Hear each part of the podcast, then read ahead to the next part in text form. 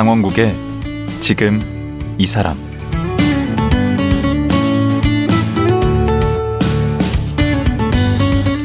안녕하세요. 강원국입니다. 어제부터 도시재생 전문가로 유명한 서울시립대 도시공학과 정석 교수님과 말씀 나누고 있습니다. 정석 교수는 안식년을 맞아서 지금 전국 이곳저곳에서 일정 기간 살아보는 지역 살아보기를 하고 있는데요. 지역을 돌며 직접 살아보니까 도시의 새로운 패러다임이 눈에 보였다고 합니다. 역시 현장에서 눈으로 직접 보고 확인하는 작업이 참 중요하다는 생각이 드는데요. 어제는 도시 재생의 개념과 도시 재생이 기존 재건축이나 재개발 정책과는 어떤 차이가 있는지에 대해서 얘기해 봤고요. 오늘은 도시재생 전문가는 지금의 부동산 문제를 어떻게 바라보는지 심도 있게 얘기 나눠보려고 합니다. 여러분, 부동산에 관심 많으시죠? 도시재생 전문가 정석 교수 만나보겠습니다.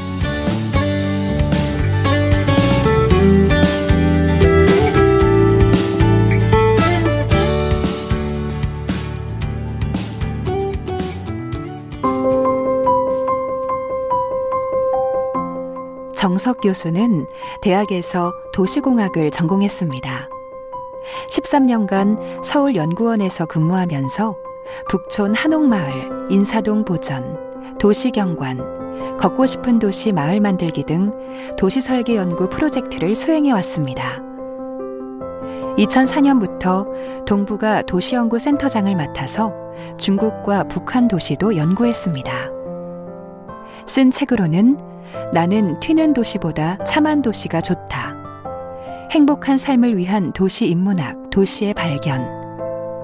공간을 넘어 삶을 바꾸는 도시 재생 이야기, 천천히 재생 등이 있습니다. 아, 어제 참, 그, 거의 그 열강에 가까운. 그래요. 네. 여기 이 방송 나오시는 분들 이렇게 사명감에 불타시는 분들만 부르는지 나는 좀, 예. 좀 이렇게 그냥 그 우리 같은 사람들을 좀 했으면 좋겠는데 계속 우리 정 교수님 같은만 같은 분들만 이제 부르게 되네요. 음. 어제 말씀 들어보니까 예. 이 도시 재생이 이 목표에 맞게 방향을 잘 설정해서 이제 제대로만 진행되면 아 정말 좋겠다 하는 생각이 들던데 이 도시 재생이 이 부동산 문제 해결하는 데도 도움이 될까요?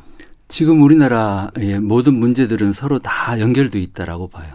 음. 음. 그리고 그 많은 문제들의 근원은 어, 수도권의 국민 절반 이상이 몰려 있고 예. 또 수도권 인구는 계속 늘고 비수도권 인구는 줄고 있고 추석 때 고향이들 가셨을 거예요. 음. 고향 마을에 음. 좀 추석 때나 젊은 사람들이 오지 일흔 살, 여든 살 먹은 우리 어르신들만 살고 계신 마을 많죠. 그분들 돌아가시면 어떻게 할 건가? 텅텅 빌, 빌, 빌 텐데 그럼 음. 어떻게 할 건가? 상관없나? 그래서 인구의 편중이 지금 모든 문제의 근원이기 때문에 인구가 어, 로컬로 또 사람이 없어서 지금 소멸 위기 지역에 내려가서 거기에서 일자리 만들고 음. 훨씬 더 행복하게 살 수 있다면 이런 재생이 성공한다면 음. 그러면 부동산 문제도 당연히 풀리겠죠. 근데 그 부동산 이게 그렇게 해서 성공하면 그쪽 지역 부동산 가격이 오르지 않을까요? 그럴 수 있겠죠. 그 교수님이 그 설계했다는 북촌 한옥마을. 예, 북촌도 엄청 오르지 않았어요? 예. 그러니까 이렇게 도시 재생 사업을 하다 보면 이제 집도 고치고 여러 가지 투자가 들어가다 보면 음. 이제 그 지역의 가치가 올라가죠. 음. 그러다 보면 자연히 이제 집가 임대료 올라가고 소위 젠트리피케이션 현상도 벌어지죠. 그 젠트리피케이션 예. 설명을 좀. 그 이제 이렇게 좀 사람들 관심을 안 받던 곳이 음. 이렇게 뜨거워져서 음. 이제 임대료가 올라가다 보면 음. 그 지역으로 사람을 불러왔던 그 지역에 고유했던 것들이 오히려 밀려나는 현상. 음. 네.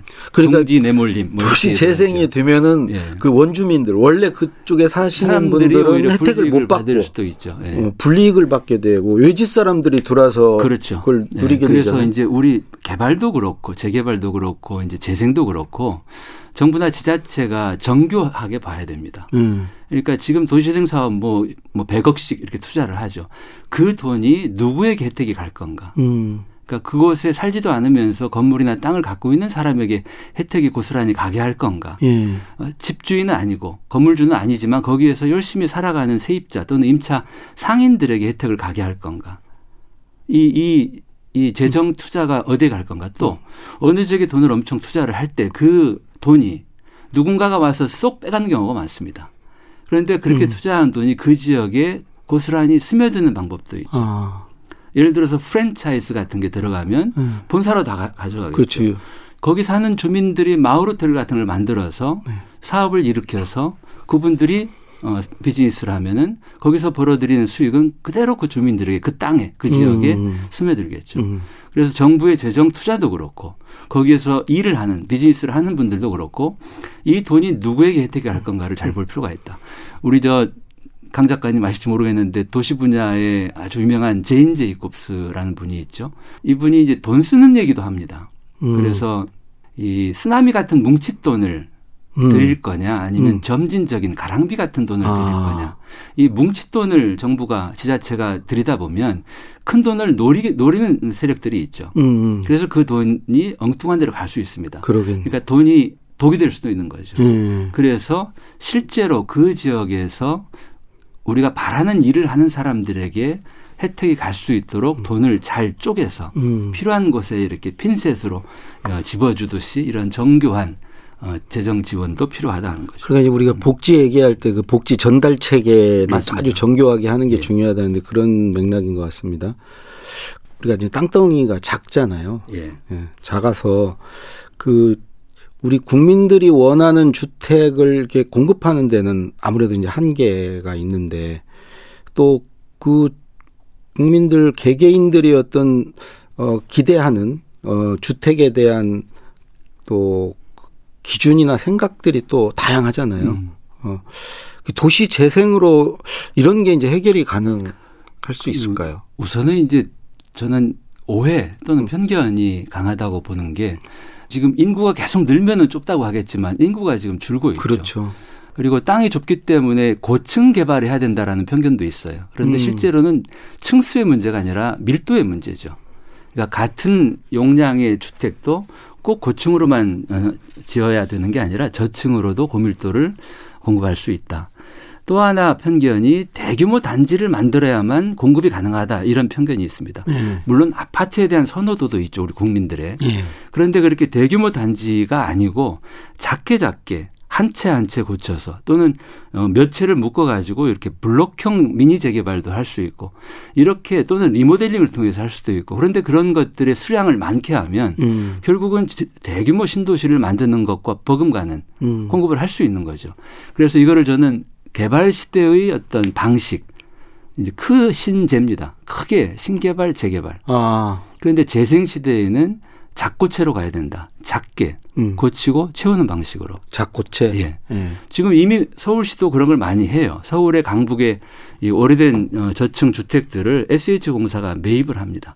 음. 그렇게 해서 잘 고쳐서 거기에 신혼부부들 청년들이 함께 살 수 있는 굉장히 좋은 주택으로 바꿔드리죠. 또 그 어르신 부부만 살고 있는 그분들의 역량이 없어서 스스로 집을 고치기 어려운 경우는 SH가 그걸 매입을 하고 잘 고쳐서 그분들이 거기에 사시게 하고 그리고 남은 주택들은 필요한 사람이 공급하고 그 차액을 연금 쪽으로 드리는 음. 이런 식의 굉장히 지혜로운 과거 대규모 개발하는 그런 어떤 방식이 아닌 새로운 방식들을 많이 하고 있죠.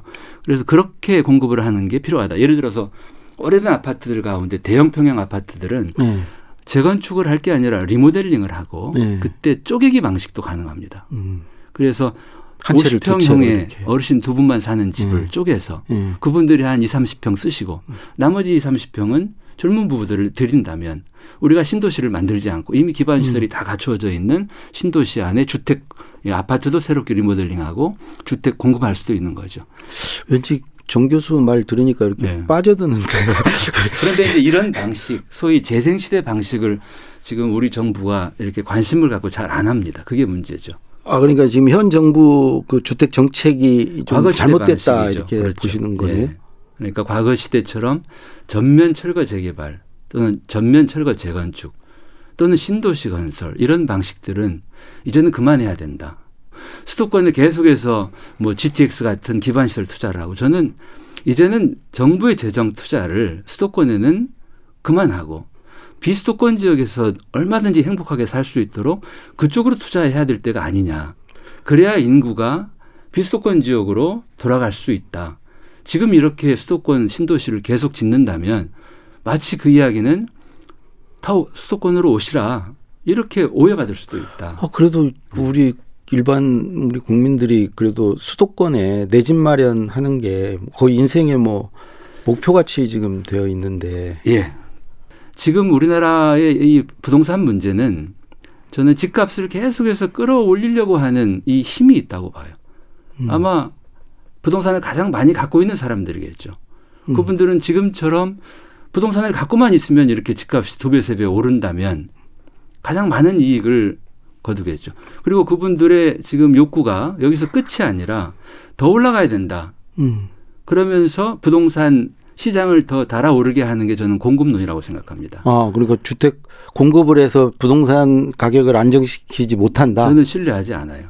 어. 어 수도권에 어, 신도시를 만들고 주택 공급은 하면 할수록 그것부터 지가가 올라갈 겁니다.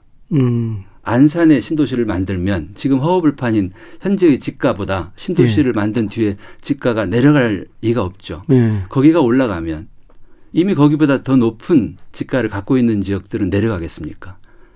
계속 수도권에 주택 공급을 하면 강남의 집값이 내려갈까 그렇지 않다고 봅니다.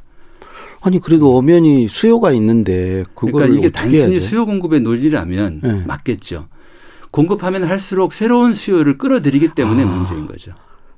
음. 그리고 집을 많이 가지고 있는 사람들의 이런 그 수익 그러니까 내가 열심히 땀 흘려서 기업을 해서 벌어들이는 수익 음.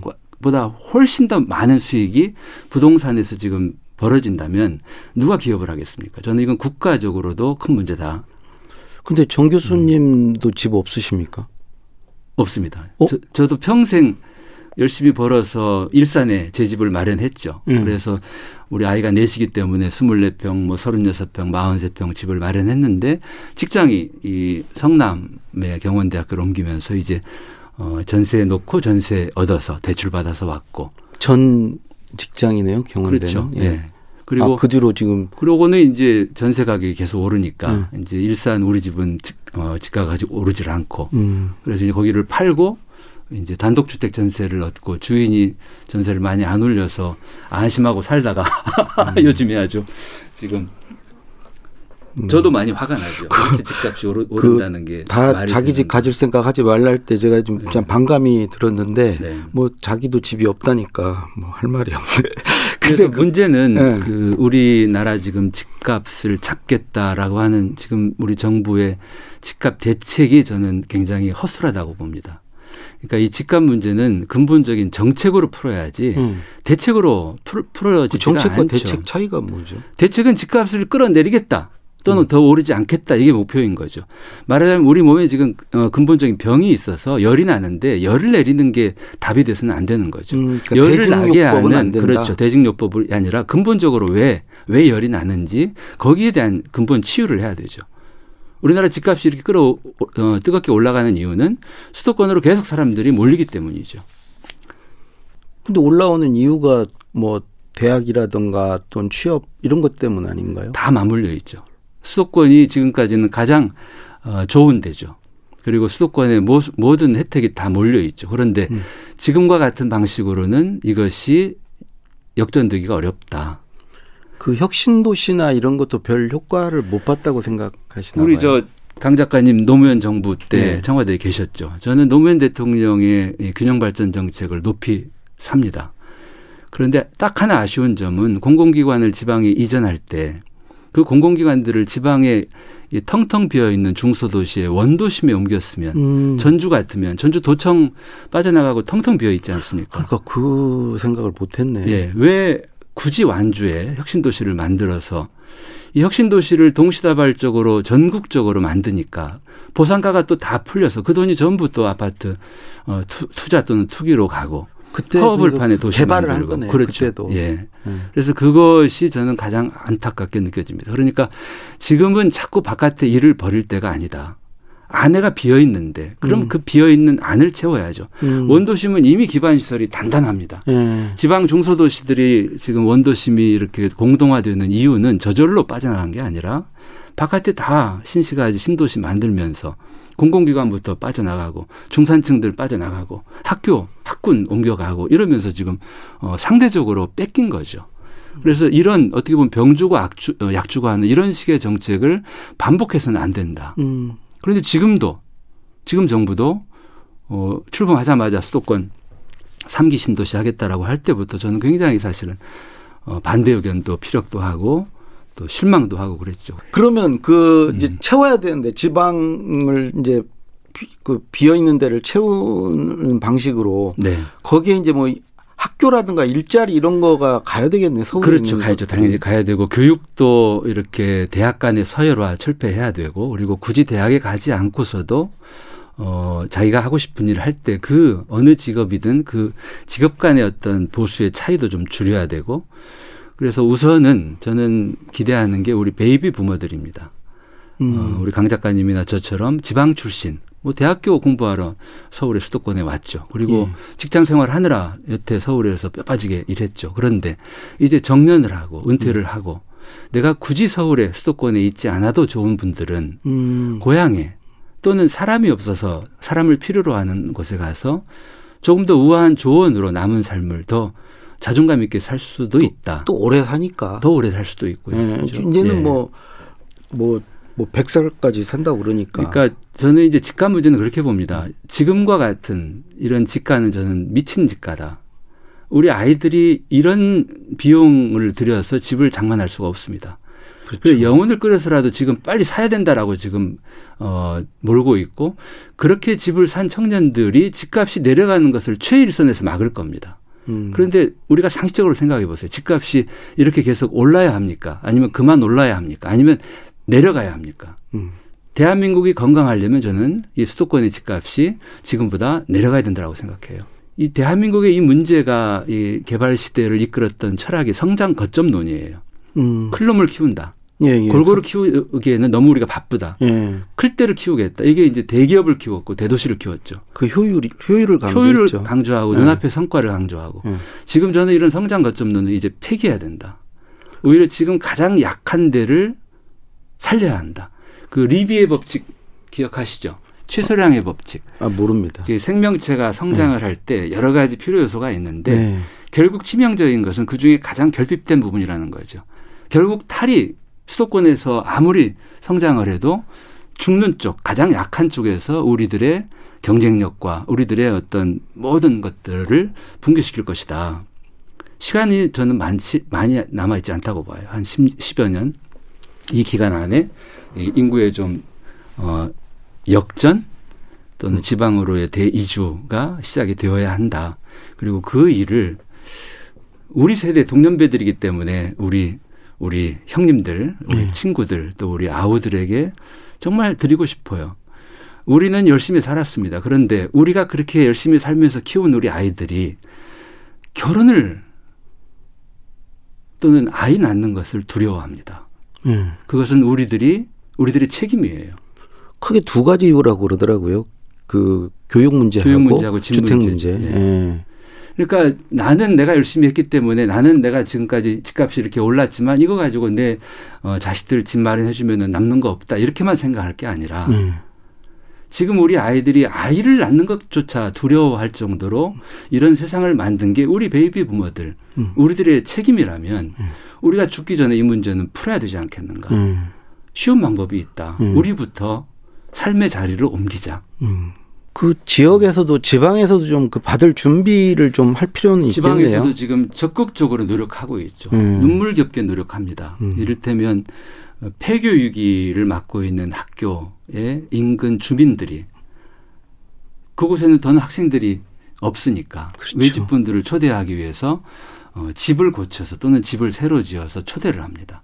그렇게 어, 아이들과 부모가 오는데 서울에 직장을 갖고 있는 분들이 거기에 가서 살 수 없죠. 음. 그러니까 음. 함양 같은 데는 그렇게 이주해 오는 분들의 부모들을 위한 일자리까지도 우리가 마련해 드리겠다. 어. 이제 이런 식의 노력들. 음. 그래서 제가 볼 때 흐름은 어, 세 가지라고 생각해요. 네. 하나는 지금 이미 청년들의 지방 창업 사례들은 아주 많습니다.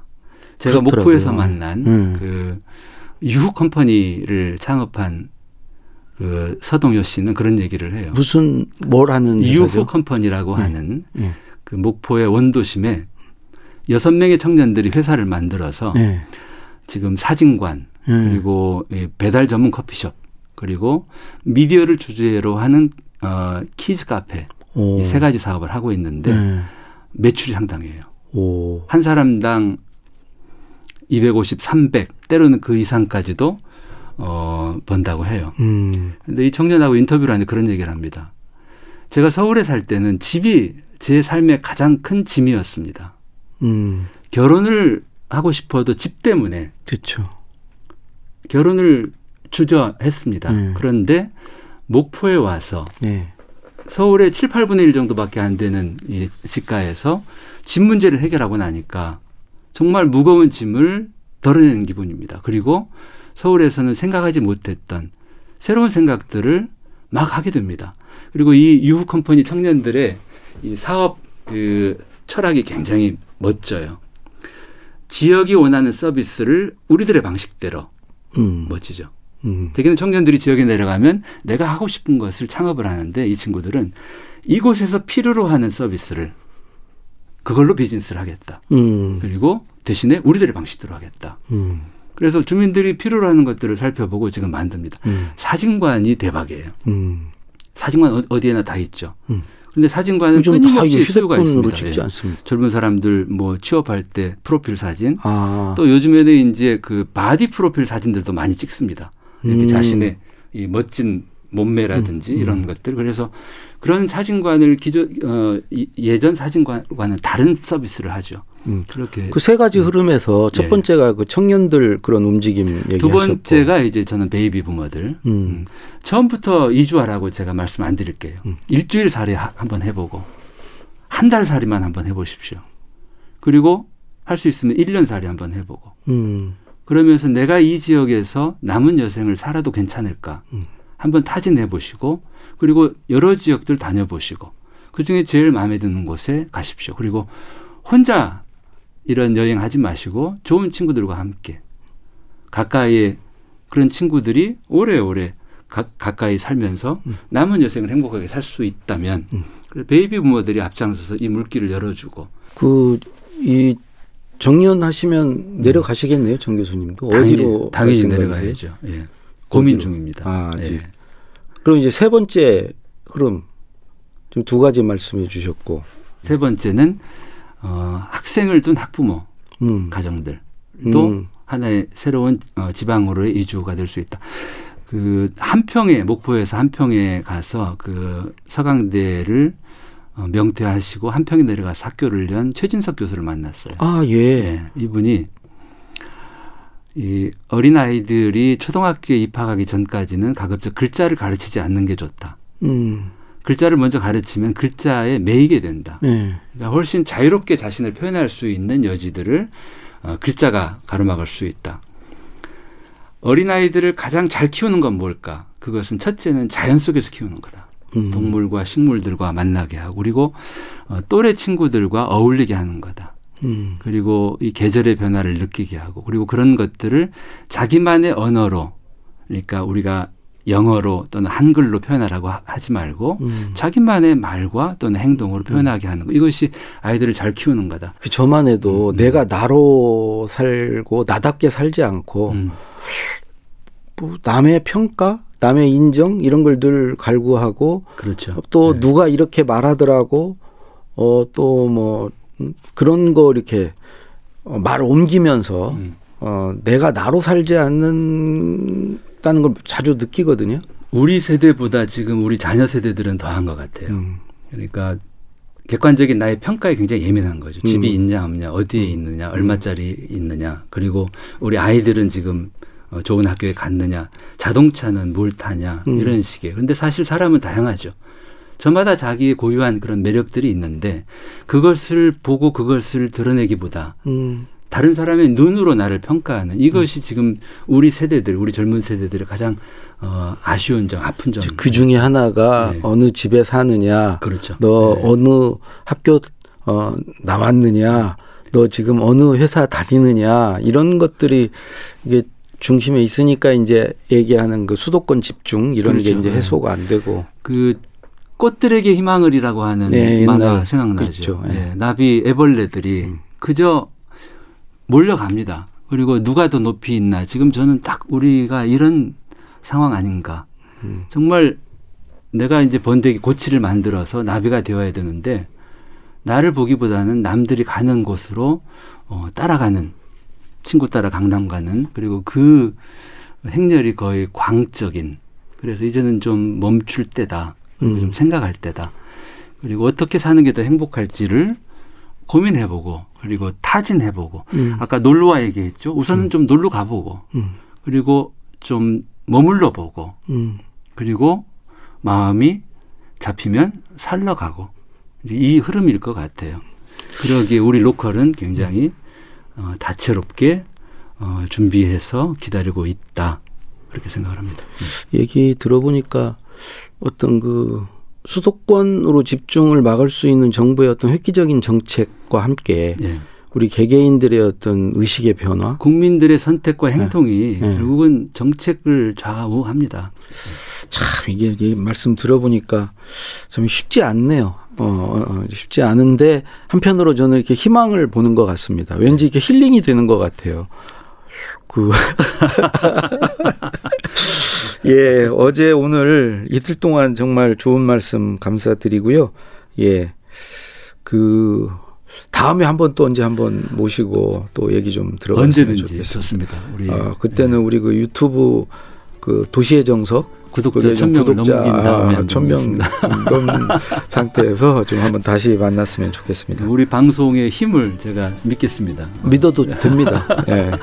예, 지금까지 도시재생 전문가 서울시립대학교 도시공학과 정석 교수님과 말씀 나눴습니다.